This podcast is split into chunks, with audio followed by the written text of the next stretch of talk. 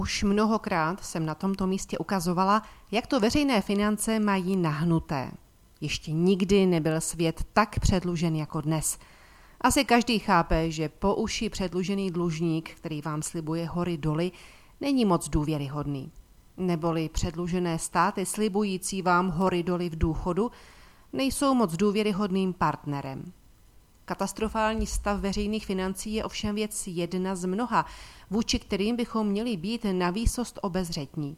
Vedle toho je tu věc ještě další, která je neméně varovná. Veřejné finance a ne fiskální politika spadají pod pravomoci vlády.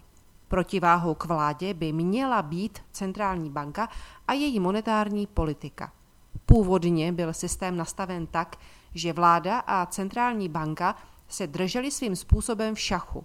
Centrální banka byla nezávislá a nedovolovala vládě moc velké alotrie. To ovšem už dávno neplatí. Centrální banky už nejsou obsazovány ekonomy, ale slouží jako trafiky pro politiky, kteří jsou svým kolegům na ruku. Kdysi byl ze zatraceně dobrých důvodů tabuizován tisk nekrytých peněz a monetizace veřejného dluhu. Dnes se přesně tohle děje. V rámci své profese se setkávám s řadou finančních příběhů našich klientů, firemních i osobních. A o jeden příběh se s vámi chci podělit, ačkoliv jej budu anonymizovat.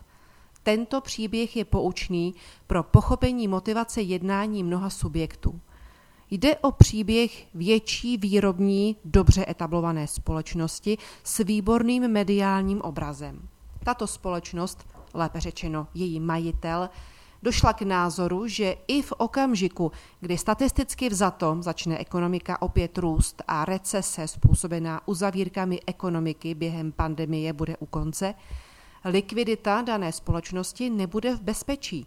Společnost disponuje dostatečnou zásobou likvidity na několik měsíců provozu, obchoduje se zahraničím.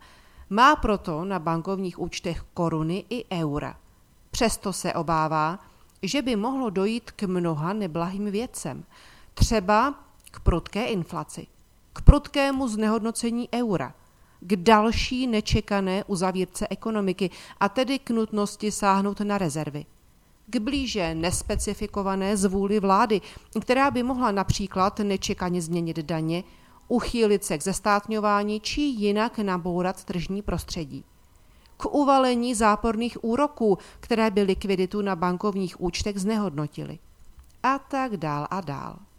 Ze všech těchto důvodů daná společnost došla k názoru, že není zcela bez rizika mít likviditu pouze v eurech a korunách a také, že není zcela bez rizika mít hotovostní peníze. Řešení, které tato společnost zvolila, je vysoce preventivní a já podotýkám, že na něj lze hledět jako na jistým způsobem extrémní. Přesto mu nemohu upřít logiku v tom smyslu, že pokud daná společnost vysoce preferuje bezpečnost před výnosem, pak se skutečně jedná o mimořádně bezpečnostní krok. Zkrátka, Společnost si vzala za výhodných podmínek, tedy při stávajících bezprecedentně nízkých úrokových sazbách, úvěr pro ještě větší posílení likvidity.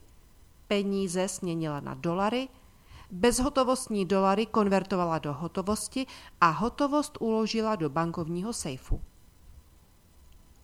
Znovu zdůrazňuji, že jde o poněkud extrémní opatrnost, kterou rozhodně nelze doporučit každému plošně. Přesto v tomto jednání nelze nevidět jistou logiku, zejména nedůvěra vůči budoucímu dlouhodobému osudu eura nepostrádá racionalitu. I já se domnívám, že není příliš bezpečné hotovost uložit do eur, respektive bezhotovostně. Tento text cituje pasáže z knihy Do důchodu s plnou kapsou, která vyjde v září roku 2021.